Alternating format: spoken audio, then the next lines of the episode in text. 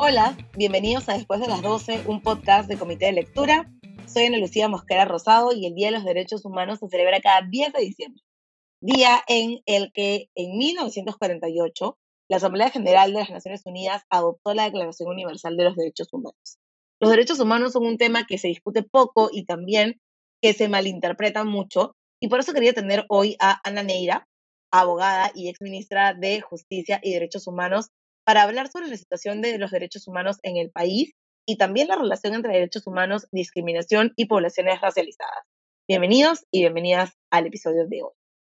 Bueno, estamos aquí con Ana Neira. Ana, muchas gracias por acompañarnos hoy en el podcast. Gracias, Ana Lucía. Qué bonito estar en el podcast con el motivo que estoy hoy, pero además de estar contigo, que te considero una gran amiga, así que lindo poder estar en tu programa. Pues estoy muy contenta realmente que nos puedas acompañar hoy. Eh, este es el programa especial que estamos grabando en el marco del Día Internacional de los Derechos Humanos. Entonces quería conversar contigo, además por tu experiencia de trabajo y por tu carrera, para hablar un poco de los derechos humanos y poder esclarecer qué son, qué no son, por qué son importantes y por qué es necesario que sigamos discutiéndolos aún hoy. ¿Qué son los derechos humanos? Mira, en sencillo como... Claro, como para, como para que todos entendamos. Sí, mira, eh, los derechos humanos en realidad son derechos que están sustentados en una serie de valores específicos. Eh, en el Perú tenemos este concepto de derechos humanos vinculado con valores como la dignidad, como la igualdad, ¿cierto? Eh, lo importante de utilizar la connotación humanos y no utilizar de repente derechos fundamentales o constitucionales es que incidimos en su protección en un ámbito no solo nacional, sino supranacional, internacional, con parámetros que pueden ser compartidos por otros países en la región, en el mundo.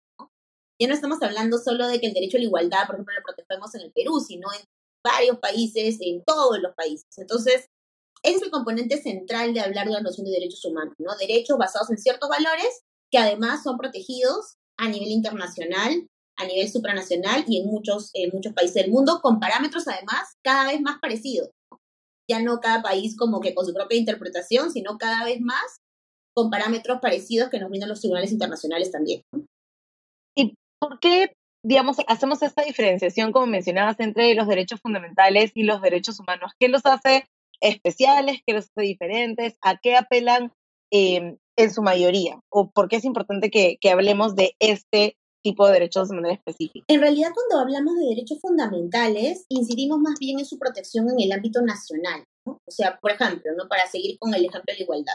La igualdad es un derecho fundamental, sí, en el Perú lo protegemos de diferentes maneras, puede ser con amparo, puede ser utilizar otros mecanismos de defensa, pero si yo quiero, por ejemplo, alegar mi derecho a la igualdad y no discriminación en sede internacional con una interpretación un poco más amplia, utilizaría el derecho humano y me iría a un tribunal internacional, por ejemplo, como la Corte Interamericana, para defenderlo, ¿no? Pero sustancialmente, ojo, no es que sean derechos distintos, o sea, no es como que la igualdad en el Perú es diferente de la igualdad como derecho humano, como derecho fundamental, sino que es tampoco para incidir en su protección en otro ámbito mayor. Eh, lo bueno, creo, igual, por lo menos en nuestro país está pasando, es que cada vez los parámetros internacionales también ingresan a la protección nacional. Entonces, cada vez la verdad que la diferencia en contenido no es una diferencia, digamos, sustantiva que haga que protejamos menos o más en determinados países. Más en países como el Perú, que tenemos una cláusula de derechos abierta, ¿no? El, Perú tiene un artículo en la Constitución que es medio así, pasa medio desapercibido, es un artículo bueno, yo en verdad no sé cómo entró en la Constitución, que establece que todo derecho que a pesar de no estar expresamente en la Constitución, pero que se desprenda de ciertos valores como la dignidad, como el Estado republicano, como la forma democrática, es un derecho reconocido y protegido en el Perú. Esto es muy valioso y nos ayuda en conjunto con tratados, con otras normativas, a ir ampliando la protección de derechos. Entonces, ¿qué, qué, en qué incidimos, creo, cuando hablamos de derechos y derechos humanos? Es justamente en esta posibilidad de protegerlos más allá de nuestro ámbito nacional, con parámetros que sean comunes a las regiones y a los países y además que lo que mencionas es bien valioso porque lo que nos dice es que efectivamente si los derechos humanos se ven afectados en algún momento, hay otros espacios en los que podemos eh, acudir para poder hacer que estos derechos se hagan eh, valer, como son las instancias internacionales que tenemos. Y que ha pasado muchas veces que personas de nuestro país han tenido que ir a instituciones supranacionales para generar su defensa. Además, me haces pensar, además, en tu acotación, eh, eh, en otra cosa, ¿no? Eh, que ya no estamos hablando tampoco de una protección solo de nacionales de los estados, ¿no? Que en algún momento una interpretación más tradicional decía, solo el peruano, solo el ecuatoriano, solo el chileno, no sé, en su país, ¿no? Cuando hablamos de derechos humanos, estas personas tienen que ser protegidas al margen de que no se encuentren en su propio país, de que sean extranjeros, que sean migrantes, que además, como sabemos, son población altamente vulnerable, ¿no? Entonces, esto también es importante cuando hablamos de derechos humanos, la protección que excede y, que no toma en cuenta nacionalidades, sino que está mucho más allá de eso, entendiendo que se prende la propia naturaleza de las personas, ¿no? Como seres humanos. Y eso me parece bien valioso, sobre todo como dices, porque en los últimos años han habido altas olas migratorias alrededor del mundo y, y, esta acotación en particular creo que nos hace entender que son derechos que independientemente de si son personas nacionalizadas o, nacionales de los países tienen derecho a poder eh, vivir con dignidad, ¿no? Que es básicamente a, lo que apelan los derechos humanos. ¿Qué, ¿Qué pasa con los derechos humanos en el Perú? Sobre todo en los últimos años. ¿Qué es lo que hemos visto? En relación a, al ejercicio de los derechos humanos en nuestro país? Bueno, eso es una pregunta, es una pregunta compleja porque, bueno, hay muchos derechos en el Perú, ¿no? Entonces, hemos visto avances en algunos, algunos avances poquitos, otros avances mayores, pero creo que también hay que entender un poco la naturaleza de la pluralidad que son los derechos. ¿no? Pensando, por ejemplo, yo cuando, cuando pensaba en esta pregunta, ¿no es cierto? Cuando me la han hecho alguna otra oportunidad, era, ¿no? Hablando de los derechos civiles, por ejemplo. Nosotros, en general, somos un país que creo que consideramos que tenemos una cierta libertad de expresión consolidada, ¿no es cierto? Era algo que más o menos teníamos como algo avanzado y ahora progresivamente vemos algunos retos nuevos a las libertades informativas con ataques de gobierno y Congreso, con mucha, mucha fake news en diferentes momentos, en las elecciones, en la pandemia. Demasiado. Em, entonces, los retos de los derechos eh, son, siguen existiendo, ¿no? Pensaba luego cuando hablaba de derechos políticos en cómo la participación plena de los derechos políticos de las mujeres, más si son mujeres de la diversidad, no están necesariamente garantizados, no solo la posibilidad de votar, que obviamente sí, hay gente que todavía tiene dificultades para poder incluso emitir su voto, me llamaba la atención cuando en estas eh, cifras que publicaba el jurado, que uno de los, de, los, de los departamentos que menos acude a votar es Loreto. Y yo no creo que no sea porque la gente no quiere ir a votar, sino por las dificultades enormes de desplazamiento que existen en ese departamento que todos conocemos. Entonces, ese derecho, si bien lo tenemos reconocido formalmente, no es un derecho que pueda garantizarse de igual manera a todos en todo el territorio nacional, ¿no? Y por otro lado, pienso en, como decían, las mujeres, pienso en la población indígena, Piensa en la población afroperuana que tienen dificultades incluso para postular por las barreras, los estereotipos, ¿no? Entonces, eh, los derechos políticos nosotros diríamos, sí, hemos avanzado, tenemos paridad de alternancia para la participación de mujeres, pero todavía esto requiere pues un avance, ¿no? Y, ya pensando en los derechos de las mujeres, la agenda en general eh, de protección de los derechos de las mujeres es una agenda en el Perú que está muy, muy atrasada en comparación con otros países. Nosotros no tenemos los avances, que, los debates que tienen otros países sobre si debe haber, por ejemplo, una despenalización del aborto. Acabamos de activar un proyecto para despenalizar el aborto por violación, que es, creo yo, lo que debería generar consenso de que no deberíamos penalizar a una mujer que ha sido violada por, por practicarse un aborto. Así es. Lamentablemente sucede. No hemos discutido tampoco cuestiones mucho más eh, eh, amplias como, eh, digamos, proteger a las mujeres, otra, la ley de cuidados es independiente, sabemos toda esta diferencia del uso del tiempo entre hombres y mujeres y que no tenemos realmente salvaguardas para que las mujeres puedan ejercer su profesión o finalmente su vida en igualdad de condiciones que los hombres y con eso afectamos sus derechos laborales, que son también derechos humanos, eh, y, el trabajo, la salud, pensando también en la diversidad que somos de nuestras diferencias. Eso, eh, esa agenda también de derechos sociales es una agenda que todavía está bastante postergada. Es cierto que son derechos según la Constitución, pero la verdad es que su efectividad está todavía bastante atrasada, ¿no?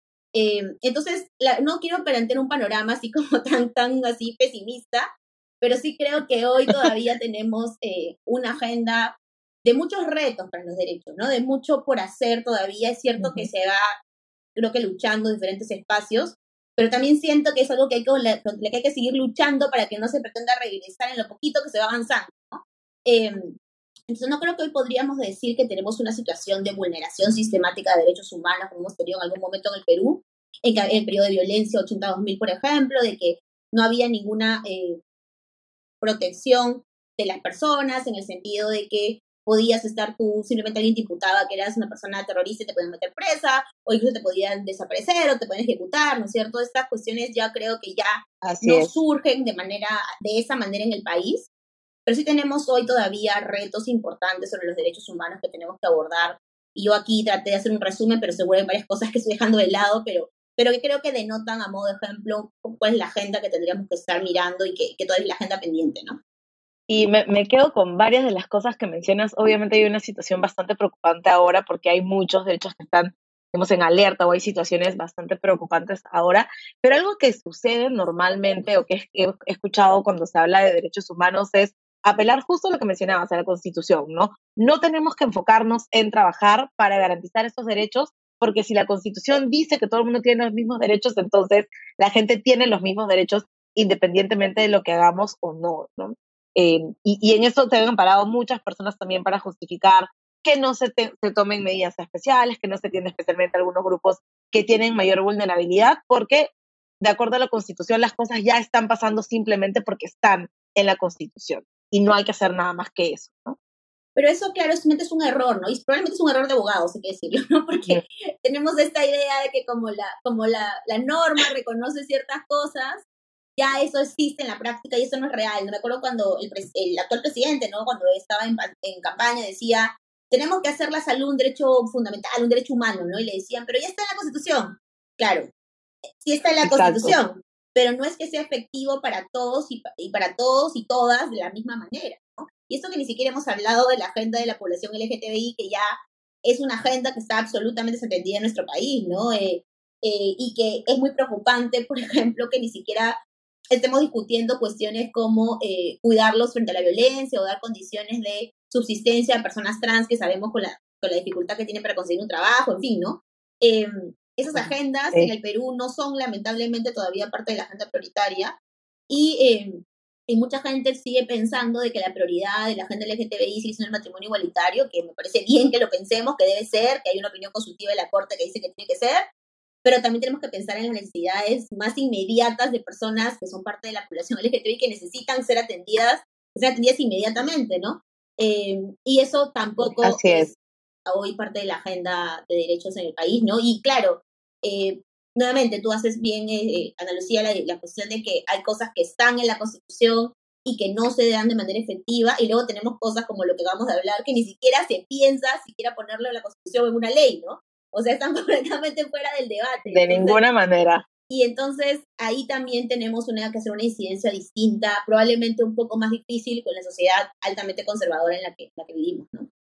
Sí, definitivamente, ¿no? Hay cosas que ni siquiera están colocadas en la agenda, ni siquiera se piensan, o cosas que se proponen que están dentro del marco de, de, de la Constitución, que se entienden como extras o como cosas adicionales que se tienen que hacer para generar una cierta ventaja para, para algunos grupos, ¿no?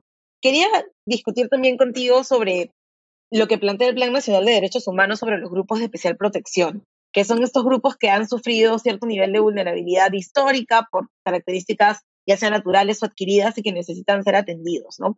¿De qué manera eh, podemos entender la desigualdad, la discriminación y la violencia de estos grupos en particular eh, eh, en relación a un atentado contra sus derechos humanos? Y yo creo que algo positivo, o sea, primero pensemos por algo, en medio de todo lo terrible que es, pues creo que empezar por algo positivo, ¿no? O sea, yo creo que ya el hecho que tengamos un Plan Nacional de Derechos Humanos que, que por lo menos identifique ciertas poblaciones en situación de vulnerabilidad es algo positivo, ¿no? Sí. Porque nos da por lo menos un mapeo eh, de las dificultades que atraviesan. Además, Plan, que hay que recordar, se trabajó en coordinación con quienes son parte de estos colectivos, como tiene que ser con ese tipo de cosas, sino como los burócratas sí. sentados pensando que sabemos todo. bueno, yo antes también era burócrata. Pensó que sabemos todo sobre todo, ¿no?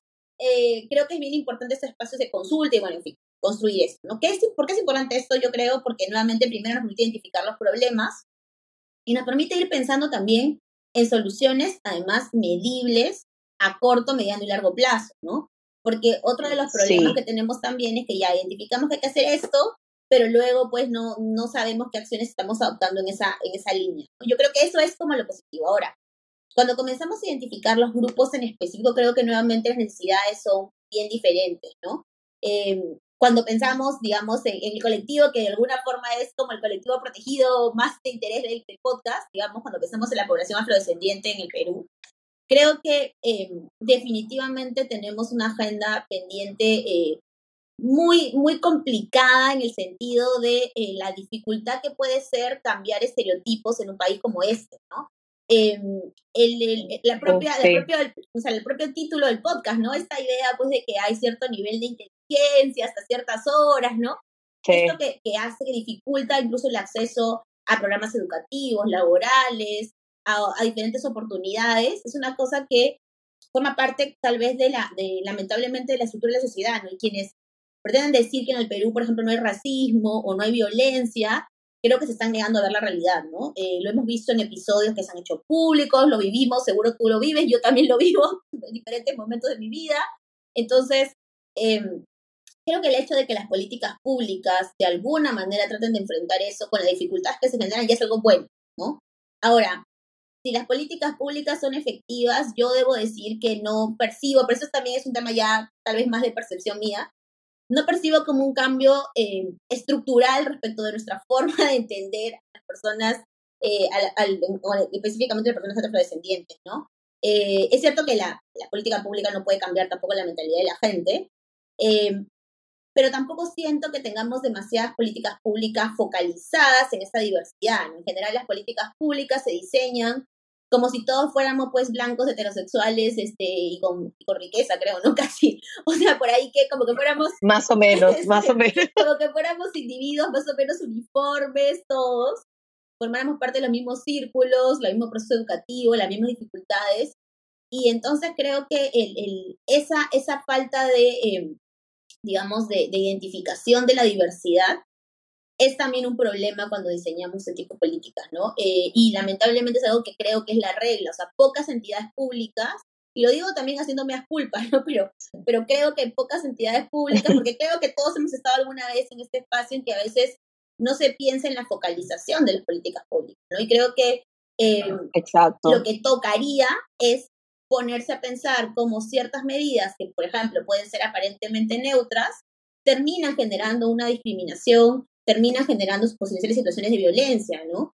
Em, entonces, eso lamentablemente no siempre es fácil de verlo y más cuando pensamos que ya no hay que solamente ver, eh, digamos, el tema de género, sino también un tema racial, un tema étnico, eh, un tema de formación educativa, pobreza, no sé, tantos factores en esa idea interseccional que tenemos que comenzar a tener con las políticas públicas, pero que todavía eh, yo creo que si el enfoque de derechos humanos es complejo todavía para algunas entidades, el enfoque interseccional es a veces mucho más complicado. O sea, no logran entender qué está detrás de él, ¿no? Cómo no es lo mismo una mujer racializada que una mujer no racializada una mujer pobre. O sea, no, no a veces no logran percibir ese, impacto diferenciado, ¿no?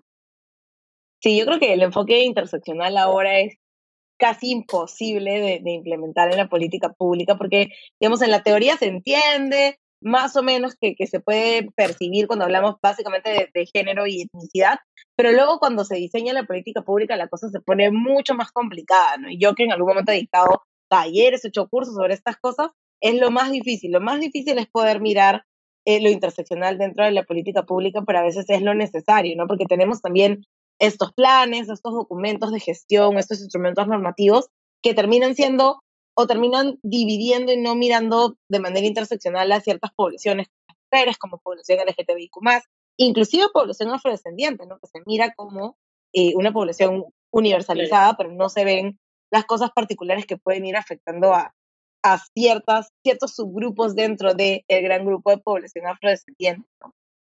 Ana, ¿qué herramientas crees que podrían ser útiles para poder promover los derechos humanos, específicamente hablando de poblaciones racializadas? Yo pensaría pueblos indígenas y población afrodescendiente, que son los que están además este, colocados dentro del plan nacional. Sí, yo, yo creo que una cuestión que, que a veces se, se, deja de lado es también la importancia de la difusión de los derechos, ¿no? Que es algo que creo que es sí. consustancial la idea de ciudadanía para todos y todas, pero sobre todo para quienes lamentablemente suelen ser de manera sostenida y sistemática víctimas de discriminación, de violencia, de distinto tipo, ¿no? Eh, creo que a veces hacemos los derechos y el derecho en general un saber así como inalcanzable, lejano, imposible de entender, y esto hace entonces que las personas no sepan que pueden exigir frente a lo que les hacen, ¿no? Eh, que, por ejemplo, si quiere venir, no sé, pues el, el, otro día estos episodios horribles que se ven, ¿no? Si quiere venir el serenazgo a quitarme todas mis cosas, que no lo puede hacer de esa manera, que no lo puede hacer con violencia, que no me puede eh, maltratar, eh, que no está bien que en una tienda me esté persiguiendo una persona este, porque soy de raza negra y cree que me voy a robar las cosas, ¿no? Este, o que se haga un comercial en que digan que porque soy este, de raza más oscura, soy sucia frente al blanco que es limpio, ¿no? Como pasó en algún momento también en este país con el famoso comercial de colchones, ¿no? Em, ah, este, terrible. Sí, entonces yo creo que, si nosotros somos em, poco más conscientes también de nuestros derechos, podemos exigirlos más. Y eso también tiene que ver, me parece que tiene que ver con accionar también de las, las entidades públicas, de hacerlos más asibles, más asequibles, ¿no? Em, y ya luego en términos de, de, diseñar las políticas, creo que tenemos que ser más contundentemente, o sea, sancionar más contundentemente los hechos de discriminación, ¿no? Yo no sé si la sanción es como una sanción penal necesariamente, sé que está el delito, pero claro, me parece que no pasa por un tema penal. Pero muy pocas veces, sí. Pienso que, que, o sea, una cuestión en que me parece importante lo que se ha avanzado, por ejemplo, las relaciones de consumo, ¿no? en general en los temas de Indecopi, ¿no? Progresivamente se ha comenzado a sancionar a muchos establecimientos por, por ejemplo, discriminar personas por su raza, ¿no? O por ser, una, por ser, o por ser de parte de una población indígena. Ahí se podría incidir, creo, en un tema de fiscalización y de sanción, ¿no? Entonces, las empresas, aunque sean obligadas, tendrán que darse cuenta que su trato con el consumidor no pueden ponerse pues a discriminar y decir que son clubes privados para no dejar entrar a cierta gente porque no se ve ellos quieren que se vean sus, clientes, ¿no? Em, entonces, yo creo que sí, sí, eso puede ser un mecanismo para que por lo menos las relaciones, eh, digamos, de, de, consumo públicas vayan corrigiendo un poco su accionar, ¿no? Pero también creo que es un rol, como decía, de las entidades en el sentido de la difusión, pero también de las entidades en el sentido de tampoco ellos discriminar, ¿no? porque así como el, el no sé, pues el, el, hotel no te deja entrar porque te ves de cierta manera o el restaurante no te ves de esa manera, igual lo puede hacer eh, eventualmente el, el, Estado, ¿no? Pensemos en la forma como se refiere a veces a ciertas personas, a ciertas poblaciones indígenas, o cómo les, les quita oportunidades o les quita eh, posibilidades de, de, estar ¿no? en, en, el, en el espacio público. Eh, entonces, eh, Creo que eso también, y luego cierro eh, solo pensando también ahora que lo decía en un tema de representación. Creo que también es necesario que los espacios públicos también tengan personas que tengan esos rasgos diferenciados. Y como siempre decimos nosotras, que hemos conversado esto varias veces, que el, que el vocero, que la persona que salga en todos los espacios no sea pues el, el hombre blanco heterosexual sentado hablando sobre su tema como experto, como única persona, ¿no? Creo que la representación en los medios, en el debate público, de personas racializadas, de personas eh, no convencionalmente, este, digamos, no de los, de los círculos convencionales, es también importante y tenemos que irla abriendo, porque eso también hace que estos nuevos ojos también ayuden incluso en la toma de decisiones. O sea, yo, por ejemplo, he sido parte de un gabinete en el que teníamos en verdad un tema, me parece una, una, una racialidad más o menos, una, unas razas más o menos diversas, ¿no? Creo que no, yo por lo menos me considero no me considero tan blanca, no me considero nada blanca en verdad. Este, y, y, estaba muy orgullosa de ser parte de un espacio en el que sentía que no predominaba, pues, o sea, no digo, no quiero con esto hablar de, de tratar mal, por supuesto, a las personas que son de raza blanca, pero sí creo que es importante que tengamos personas diversas en espacios de toma de decisiones para que también se tome en cuenta su perspectiva. Eh, frente a esto, yo cuento solo un episodio y, y, bueno, ya, ya eh, que me parece que ya puedo contarlo todo el tiempo que ha pasado, que por ejemplo, este, yo recuerdo cómo yo renegaba con el modo como se fiscalizaba el uso de playas, ¿no? Porque claro, hubo un tiempo que estaba prohibido apoyarse con tu toallita pues en tu playa durante la pandemia. Y claro, venía el, y yo además lo vi en vivo y en directo, ¿no? Porque, o sea, lo vi así como en una playa, ¿no? Tenías al, al, al socio, al hijo, a, los hijos de los dueños de la, de la casa de playa, ellos se les dejaba el serenajo por su toallita, normal, no les decía nada, pero venía un X con su toalla y se ponía más racializado, ¿no? Obviamente no dueño del lugar, y así lo votaban, le querían poner mucho, se iban preso, ¿no? Este, entonces la verdad es que esa, ese trato diferenciado, es, creo que solamente uno lo puede, puede estar muy sensibilizado frente a él si lo ha vivido en algún momento o si personas cercanas a él lo ha, o él o ella lo ha vivido, ¿no? Yo me acuerdo que estaba indignada, lo, lo comenté en el gabinete y claro, yo veía alguna gente que me miraba como diciendo, sí te entiendo, y otra gente que me decía, ¿qué estás hablando? Eso no sucede, ¿no? Y claramente se nota por las experiencias diferentes que uno ha vivido en la vida, ¿no? O sea, este, y claro, a mí personalmente me parecía, porque obviamente no estaba justificado que se hiciera esa diferencia, ¿no? Y, y, y claro, el, el, en general eh, creo que, que, también tiene que ver con, con, un poco esa, esa experiencia distinta de ser, por ejemplo, en mi caso, una persona que no pues provenía de, de las élites, este, de las élites, digamos, sociales del Perú, hacia del poder. De las élites sociales peruanas, este, yo, o sea, yo no, yo no, si bien en una universidad privada, no es que sea, pues, de, de, digamos, de las familias de nombre del Perú, este, creo que eso también me hacía tener una visión distinta aproximándome a mi cargo, ¿no?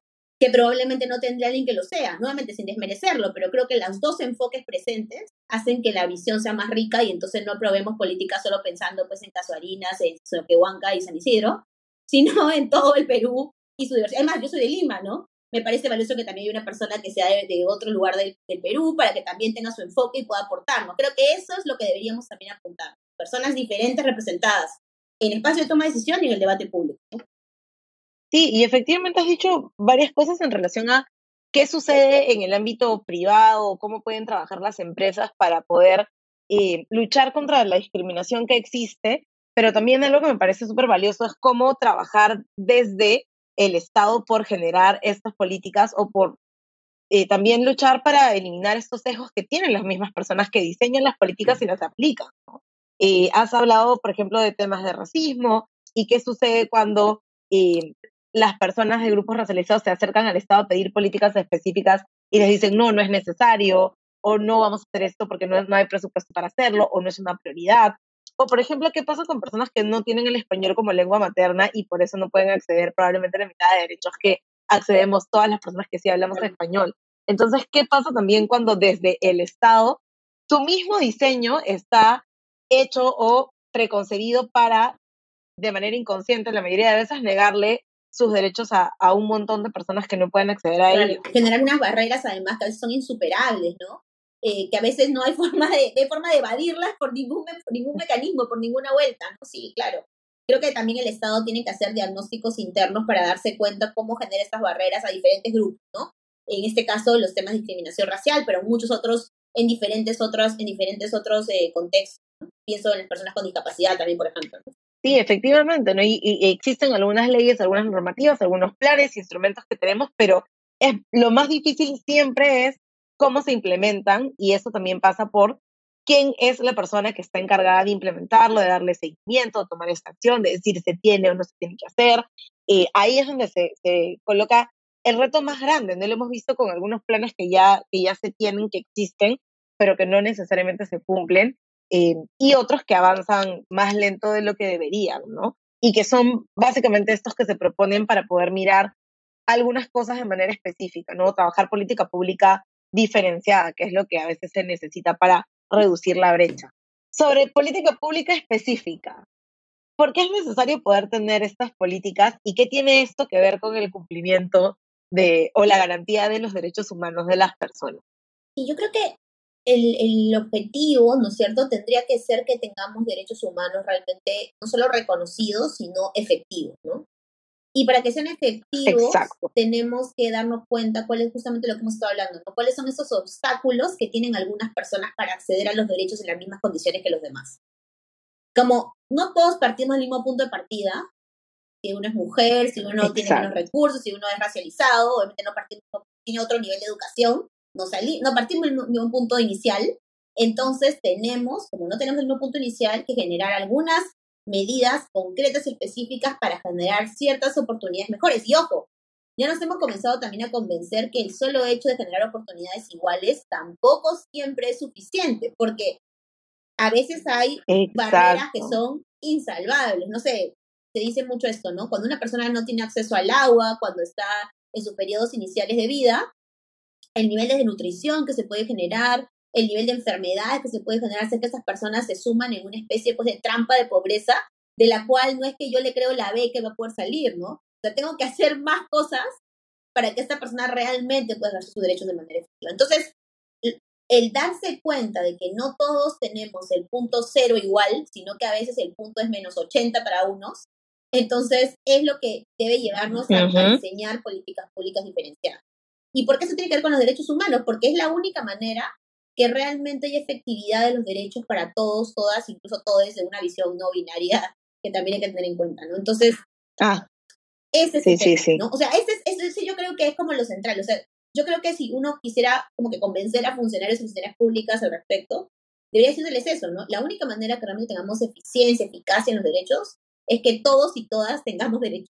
Y para eso tenemos que ver de qué punto de partida o, ver de dónde sale cada persona. Obviamente entiendo que no podemos hacer una focalización individual, ¿no? O sea, evidentemente esto no es posible, pero podemos generar unas ciertas focalizaciones más reducidas que toda la población del Perú, ¿no? O sea, entonces pensar pues en una focalización por departamentos, no sé, por, por, por razas, no sé, hay que pensar, o sea, cada política pública además hay que focalizarla de maneras distintas, ¿no?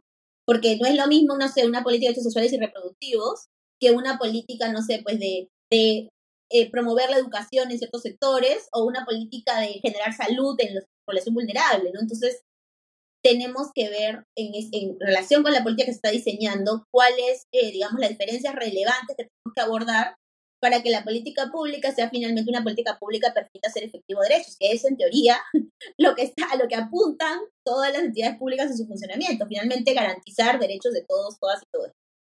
Efectivamente, y creo que es bien importante lo que mencionas sobre cómo mirar también la brecha, porque a veces miramos el promedio y estuvimos que si el promedio avanza, todo va a ir avanzando. Entonces, se reduce la pobreza, mejoran los niveles de comprensión lectora, pero ¿qué está sucediendo ahí y qué brechas, qué brechas están, no? Pensando, por ejemplo, ahora con el debate largo, un poco tedioso que se está generando a partir de, de la educación intercultural bilingüe y si es necesaria o no.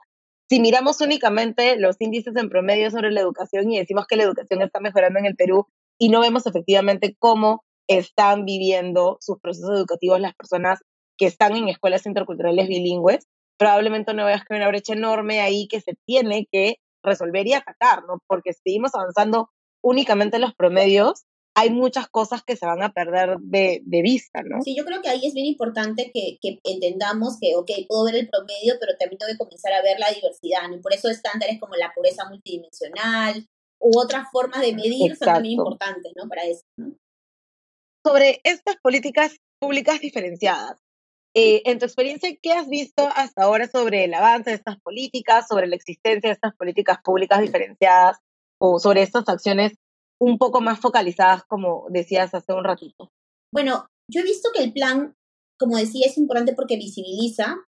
Siento que el Plan Nacional de Derechos Humanos todavía le falta pues, una importante implementación. Ahora se está diseñando la Política Nacional de Derechos Humanos también. El MINCUS ha comenzado con su proceso. Eh, imagino que con, obviamente con varios otros sectores, eso también va a ser interesante porque ya eh, la política pues tiene que ser mucho más específica, ¿no? Ya no estamos este, hablando solamente de, eh, de como objetivos más grandes, sino de cuestiones mucho más concretas, ¿no? Entonces creo que va a ser una buena oportunidad también mm. para que mucho de lo que en el plan estaba plasmado de una forma, ahora lo podamos plasmar tal vez de una manera más efectiva, plausible, concreta en, en la política, ¿no? de lo que yo he visto, honestamente siento poco avance, de repente como que digo mi visión así, este, es mi visión un poco, poco pesimista en estos temas. Y también mi, debo decir, ¿no? Mi, mi, mi visión tal vez no tan informada de todos los temas, porque claramente cada universo de, de la población eh, es, es justamente eso, un universo con sus complejidades, sus dificultades, ¿no? Que uno puede ver desde fuera, pero que realmente el avance probablemente se pueda ver solo con claridad desde quienes estudian con detalle las políticas públicas dirigidas a cada sector en específico, ¿no? Eh, sí creo que es importante, por ejemplo, lo que tú mencionabas de la educación intercultural bilingüe. Creo que ha sido bueno que al final se mantenga, pese a todos los intentos de finalmente quitarla. Parece que al final se queda con todas las, con todo lo que la presión que se hizo de la opinión pública al respecto. Eh, creo que también, como te digo, es, es, es importante que ya por lo menos en algunos casos comencemos a pensar también en tener visibilidad de este tipo de miradas, incluso dentro de la propia organización de la administración pública. Que haya direcciones que tengan su mirada pensando en la interculturalidad, pensando en, en la población afrodescendiente, pensando no solamente ya eh, en que esto sea pues un espacio más, tal vez lo que tenemos que hacer todavía es generar que sea un poco más, inter, eh, un poco más integral el enfoque, ¿no? que pase por todas las políticas públicas y no solo que lo tengamos como que en nichos, en entidades públicas concretas como cultura, por ejemplo, ¿no? Em, que es todavía, y además un ministerio que lamentablemente la posicionalidad los ha ayudado mucho porque es un ministerio que tiene pues esa alta rotación de ministros y ministras que no hace que podamos generar políticas públicas a largo plazo muchas veces, ¿no? Eh, y los intentos, creo, de, todavía hay una agenda bastante, creo, pendiente con el tema intercultural. Eh, la consulta previa es tal vez lo que más podemos mostrar, pero con todas las dificultades que se han generado, con de retroceso, con decisiones judiciales, el propio tribunal que se acaba de ir tomó una serie de decisiones en contra de la consulta previa, casi para desaparecerla o quitarle contenido, ¿no? Eh, entonces, Increíble. Entonces, claro, uno, uno comienza a darse cuenta, como decís un rato, que varias de las cosas que, que avanzan, luego tienes que pelear para no perderlas. Entonces, creo que, que cuando uno piensa generalmente en, interculturalidad, piensa, por ejemplo, en la consulta, y creo que todavía es una cuestión en la cual eh, falta muchísimo. Eh, es cierto que no es propiamente un derecho al veto, pero debería ser una verdadera consulta, ¿no? En la que realmente haya participación, información y todas las etapas que sabemos que existen por la ley y que no siempre se cumplen. Pienso también eh, en términos electorales en la famosa cuota indígena, que no termina hoy todavía siendo una cuota que permite una participación real y efectiva de la población indígena y por supuesto no se considera la población afrodescendiente. En algún momento yo conversé sobre esto con Traján el jurado y claro, se decía que era muy complicado incluirla porque la identificación, ¿no? Pero claro, ahora que yo misma tengo otro enfoque, digo, deberíamos hacer el esfuerzo, ¿no? Hacer esta identificación y poder eventualmente también considerarlos dentro de esta cuota que además tiene dificultades porque no la propia la propia noción de identificación es compleja, ¿no? Claro, obviamente el aspecto subjetivo es importante, pero eh, a veces creo que para cubrir cuotas los partidos políticos terminan eh, haciendo que se autoidentifique gente que realmente no se autoidentifica como indígena, no solo para cubrir la cuota y no se en la lista, y eso no genera una verdadera representación, y esto sin decir que los ponen en los últimos lugares de las listas en las candidaturas para hacerles más difícil poder ser electos o electas, ¿no? Entonces, eh, a ver. entonces digamos que no quiero, como digo, lo he dicho muchas veces, pero siento que estoy planteando un panorama así como medio, medio horrible, pero creo que... Un poco desolador. un poco desolador, ¿no? Pero lo bueno, mira, hay que pensar en algo bueno, es que tenemos ya creo, eh, un diagnóstico planteado en un instrumento normativo. Esto antes era impensable. O sea, todos sabemos que había racismo, pero no teníamos como un diagnóstico en ningún lugar escrito que diga, estos son los retos, esto existe. Eh, creo que tenemos algunas medidas concretas ya que han empezado a estructurarse con el plan construido, como decía, de manera consensuada. Y creo que la política tal vez nos va a seguir dando esta oportunidad de seguir construyendo en ese mismo enfoque, ¿no? Eh, creo que la, el accionar conjunto de las entidades en todo lo que hemos conversado también puede ayudar en ese sentido. Y creo que también, como decía, el, el, propio trabajo de la sociedad civil, espacios como este que tú tienes, de ir también ayudando un poco a, a concientizar sobre la importancia de los derechos y lo que podemos hacer en nuestros pequeños espacios para no llegar a actos de racismo, ni de violencia, ni de discriminación. Justo estaba revisando, eh, porque mencionaste lo, lo de la, ley de cuotas, ¿Cuáles son estos retos o qué es lo que pasa con las cuotas, que es un problema que tienen todos los países? Justo hace unos días recibí una publicación sobre los 10 años de la ley de cuotas en Brasil, que también tiene que ver con esto, ¿no? con un análisis de cómo identificar quiénes son afrodescendientes, realmente ayudan o no tener cuotas de representación. En, en el caso de Brasil, tienen muchas cuotas, por ejemplo, para espacios públicos, para empleos en, en sector público, para ingreso a universidades. Eh, y cuánto, cómo podemos realmente establecer un sistema de cuotas que garanticen participación y que no solamente sean em, efectivas porque se tienen que hacer, pero que realmente no tengan un resultado a largo plazo, ¿no? Hablabas ahorita de cómo colocan a las personas indígenas o a veces a las mujeres en los últimos, en el último lugar de la lista y es mucho más difícil que sean elegidas.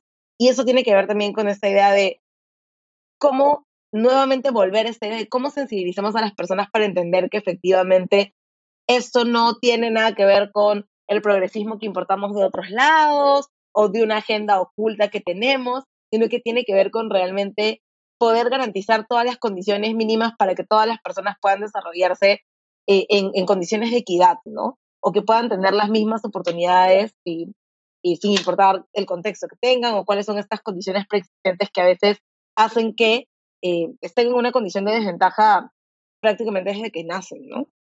Sí, yo, bueno, esa es una cuestión muy complicada, creo, pero, pero también pienso que, que puede ser una cuestión que se puede lograr con accionar individual y no necesariamente esperando como que el accionar colectivo, estatal, ajeno, ¿no? Eh, es curioso cuando uno, el otro día miraba estas cifras, cuando le preguntan a uno si es, eh, si discrimina o si su círculo discrimina, la gente contesta bajísimamente que sí, pero cuando preguntas si el país es racista o discrimina, ahí sí todo el mundo considera que, que sí, ¿no? Dice que o, no. sea, el, o sea, el país es discriminador, pero uno y sus amigos no discriminan. Pero ¿no? yo, O sea, eso pues obviamente es un contrasentido que tiene que ver también con nuestros propios problemas de autopercepción, ¿no? Eh, en el que creemos todos que somos pues buenos y que no afectamos a nadie con nuestro accionar y esto pues es equivocado, ¿no? Yo, eh, eh, y pensando pues en mujeres, obviamente, en personas racializadas, efectivamente, ¿no? Eh, entonces creo que, que una de las cosas que yo saqué mucho de un viaje que hice hace algunos años era que decían, ¿no? En este país todos pensamos que potencialmente podemos estar en la minoría. Y como todos pensamos que podemos estar en la minoría, Ajá. entonces todos tratamos bien a la minoría porque sabemos que en algún momento podríamos estar en esta minoría. Y me pareció un enfoque bien, o sea, bien valioso, ¿no? Si, por ejemplo, yo supiera, ¿no? Que yo en cualquier momento puedo estar en esa minoría eventualmente discriminada o, o, o, o tratada de manera racista, probablemente sería menos racista, ¿no? Porque diría, bueno, o no lo sería, el ideal, este, porque pensaría yo también puedo ser parte de este grupo eventualmente discriminado. Yo no sé si somos conscientes de eso o si tenemos esa percepción en el Perú, ¿no? Tiendo a pensar que no, que hay gente que cree que nunca va a estar en esa minoría y como cree que nunca va a estar en esa minoría, se siente como legitimada para maltratar o discriminar o, o- o violentar al otro. Eh, Ujú. Esto que se ve terriblemente en algunos distritos de que quieren pues sacar a la gente porque supuestamente no es su lugar, este, eh, porque esta es una zona de otro tipo, porque tú no pareces vivir acá, ¿no? Eh, o sea, realmente son cosas que, que creo que tenemos que ir eh, descartando y que creo que podemos tratar de hacerlo en nosotros mismos y en nuestros círculos también y dejar de como justificar a los amigos de que no, él no es racista, pero, este, sino que más bien tratemos, tratemos de irlo, irlo corrigiendo. Por supuesto, no quiero con esto decir que solo basta el accionar individual y que solucionemos todo, obviamente no. Eh, creo que hemos discutido hoy mucho de cuántas cosas se deben hacer desde el ámbito eh, del Estado, desde el ámbito de las empresas, desde el ámbito, digamos, de otros, de otros espacios. Pero creo que también tenemos que comenzar a pensar en nuestra propia responsabilidad frente a eso y no pretender que el discriminador, que el racista, que el malo es el otro, ¿no? Obviamente esto responde también al alto nivel de fragmentación y de falta de confianza que hay en el país, pero creo que también tenemos que comenzar a ser un poquito más introspectivos y identificar en qué momentos de Así repente es. podemos estar maltratando a otros creyendo que no lo estamos haciendo, ¿no? Efectivamente, creo que eso es también, ¿no? Darnos cuenta que hay que aprender a ponerse en la situación de las otras personas eh, y entender que probablemente hay muchas conductas inconscientes que, eh, que tenemos como país y que tenemos que trabajar para poder eliminarlas, ¿no? Eh, Ana, mi última pregunta tiene que ver de nuevo con, con los retos pendientes.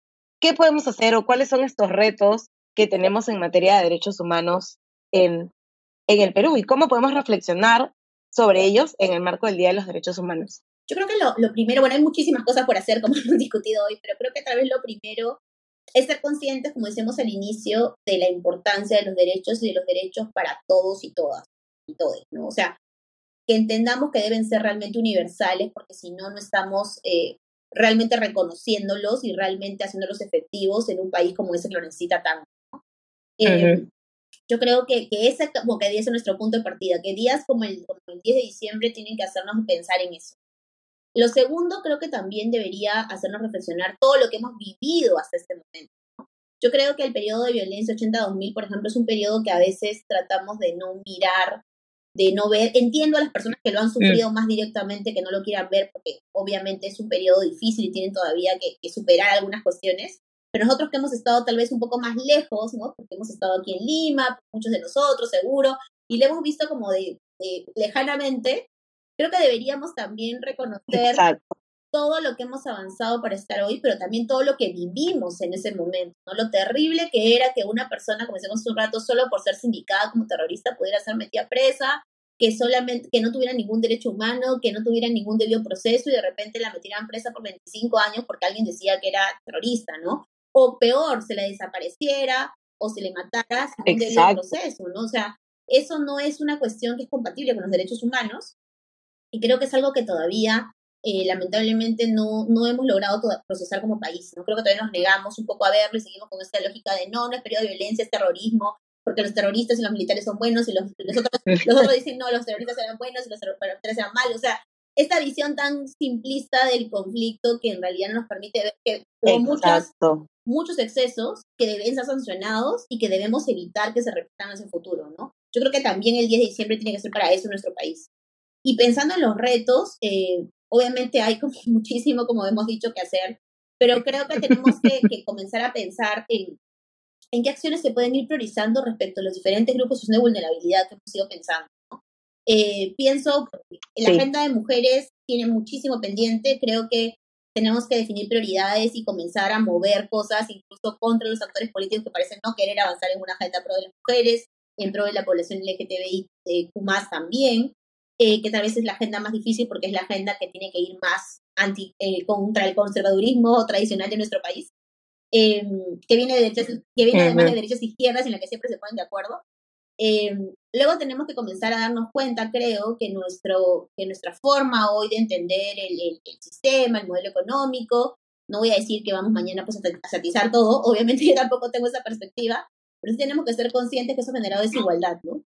Y entonces hay que tomar medidas para esa desigualdad realmente tratar de, de revertirla en términos de, de, derechos, ¿no? En términos de derechos sociales que garantice por lo menos una educación, salud, eh, pensión, trabajo a las personas, ¿no? Es esos derechos que a veces también olvidamos en el marco de, de los derechos humanos porque pensamos en, pensamos en la vida y en la libertad de expresión, pero no pensamos en todo lo otro. Y creo que también tiene que hacernos reflexionar sobre lo que hemos avanzado y luchar para que no se vaya, ¿no? Es preocupante situación de la libertad de expresión hoy en el país. Obvio, no voy a decir que estamos como Nicaragua, Cuba o China, ¿no? Pero sí es cierto de que pero están pasando cosas. Están pasando muchas cosas. Eh, creo que se ha criticado mucho el informe de la OEA por esto de la sobre, de la sobre, sobreinformación. Creo que ha sido sobre libertad de expresión, creo que ha dicho. Eh, pero creo que al margen de la crítica al informe, lo que tenemos que ser conscientes es que de diferentes sectores políticos y desde la propia ciudadanía hay muchas desconfianzas de los medios de comunicación. Hay que hacer un mea culpa también sobre esto y comenzar a tomar algunas eh, acciones y también exigir a los poderes públicos que respeten la libertad de expresión aun cuando no les guste lo que se diga en los medios de comunicación. Efectivamente. Entonces yo creo que, bueno, es, eh, eh, el, 10 de diciembre este año nos coge como con muchas, eh, con muchas agendas en paralelo, em, agendas que hay que decirlo, creo también, y tal vez esa es mi última reflexión, no deberíamos entender que unas deben ir primero que las otras, ¿no? Porque ese creo que también es el constante problema en el país, ¿no? como no es más, no es tan importante tu colectivo LGTBIQ+, entonces eh, de aquí a cinco años, ¿no? Como la progresión racializada, bueno, pero viene bien, no le pasa nada, entonces ya eh, de aquí a, dos años más, ¿no? O sea, las agendas pueden ir en paralelo con las competencias de entidades públicas sin necesidad de que una tenga que ser delante de la otra, ¿no? Em, claro, no es una competencia de qué es más urgente o quiénes son las personas más vulneradas, más afectadas, ¿no? Y por tanto se tienen que atender primero. Evidentemente hay que priorizar recursos, evidentemente va a haber que tomar algunas decisiones, pero eso no quiere decir que algunas cosas sean más importantes que otras y que no pueda, hay cosas, en verdad, tú lo sabes, que has trabajado también en el público mucho tiempo, que hay cosas que a veces ni siquiera requieren como un costo enorme, sino simplemente un poco de voluntad política, un poco de especialidad técnica y, y, diseño y sacas un decreto supremo bien, bien hecho y ya puedes hacer cosas, ¿no? Entonces, esta idea de que hay que sacar siempre nuevas normas y gastar cantidades ingentes de dinero tampoco es real en términos de políticas públicas, ¿no? Sí, a veces lo único que necesitamos es personas conscientes y dispuestas a hacer una gestión pública que respete estos derechos o que pueda tener una mirada mucho más interseccional. A veces yo, yo casi siempre pienso que la, la mayor parte del trabajo de, la gestión pública está en la mano del gestor, ¿no? Quien se encarga de hacer la política, quien se encarga de hacer la operativa, quienes finalmente son los operadores de política que se van a encargar que realmente la política llegue a las personas, ¿no? Porque los documentos existen, están ahí, se hacen, pero si no hay realmente personas que hagan que estos documentos sean efectivos, y realmente los documentos no, no, no son tan útiles como parece. Coincido plenamente y creo que a veces es justamente lo que más se ignora, lamentablemente. Bueno, nos queda mucho que, que, discutir, pero creo que es importante en el marco del Día de los Derechos Humanos tener esta visión y, como dices, reflexionar sobre todas las cosas que están pasando. Están pasando demasiadas cosas ahora. Eh, y hay muchas cosas que han cambiado, pero algunas otras que no tanto, y creo que es, es un momento perfecto también para ver también qué podemos hacer, pero hacernos más conscientes y más sensibles efectivamente una sociedad mejor para todo el mundo también es una sociedad en la que todas las personas tengan realmente los mismos derechos más allá de la Constitución, más allá del papel y que puedan alcanzar su potencial, ¿no? Sin, sin ningún impedimento para ello. Incluso descubrir su potencial que a veces está tan escondido en medio de que tengo que subsistir, ¿no? Efectivamente. Muchísimas gracias por acompañarnos hoy día, Ana. Muchas gracias por escucharnos hoy. Gracias, Ana, por estar Gracias a ti por la invitación. Muy buen día. Lo primero que quiero decir es que este episodio se grabó antes de em, la serie de sucesos que nos han afectado en las últimas semanas y que han generado una crisis política y social tremenda en nuestro país. El episodio se grabó en el marco del Día Internacional de los Derechos Humanos y creo que hoy es más pertinente que nunca poder tener esta visión sobre qué representan los derechos humanos y también qué representan las violaciones de derechos humanos en un contexto tan polarizado como el que nos encontramos. Em, creo que estamos en un momento complicado donde se están perdiendo muchas vidas, donde además se están obstaculizando los canales para un diálogo, que es lo que necesita el país en este momento. Y decidimos no tener una sección de cierre de este episodio, sino poder actualizar eh, este episodio con lo que ha venido sucediendo en las últimas semanas, esperando además que pueda darse una vía pacífica de solución a estos problemas, que se restablezca el orden y la paz en nuestra sociedad y que podamos seguir compartiendo con ustedes algunos temas que son relevantes en este podcast. No podía yo dejar de hablar de los derechos humanos y de la violación de los derechos humanos en el marco de lo que está pasando y también en el marco de este episodio, así que con esto queríamos cerrar el episodio de esta semana y esperamos encontrarnos nuevamente con ustedes muy, muy pronto.